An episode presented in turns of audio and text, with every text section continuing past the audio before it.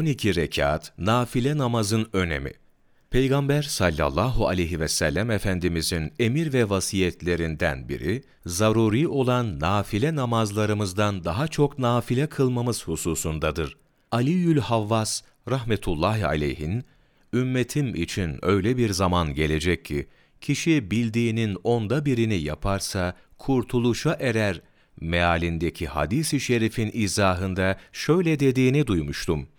Efendimiz sallallahu aleyhi ve sellem hadisiyle şunu anlatmak istemiştir: "Ümmetimden herhangi biri ilminin bütünüyle amel etse de, seleften ilminin 1/10'yle amel eden herhangi birinin kazandığı sevabın 1/10'ini dahi elde edemez." Kişi farzlardan ayrı olarak gündüz ve gece kılacağın nafile namazları 12 rekatten aşağı düşürmemeli, bütün gücünle bunları arttırmaya çalışmalıdır.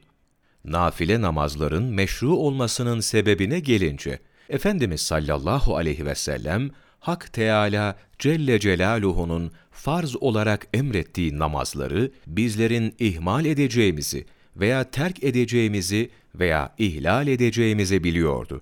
Eğer kılınması farz namazların ümmetinin tamamen noksansız yapacağını bilseydi, ikinci olarak nafile namaz gibi bir namazın meşruiyetine gitmezdi.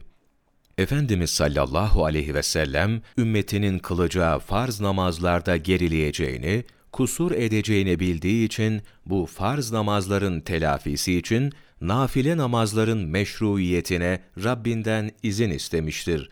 Rabbi de bunu kabul ettiğinden bu meşruiyet Allah Celle Celaluhu'ndan gelmiş sayılır.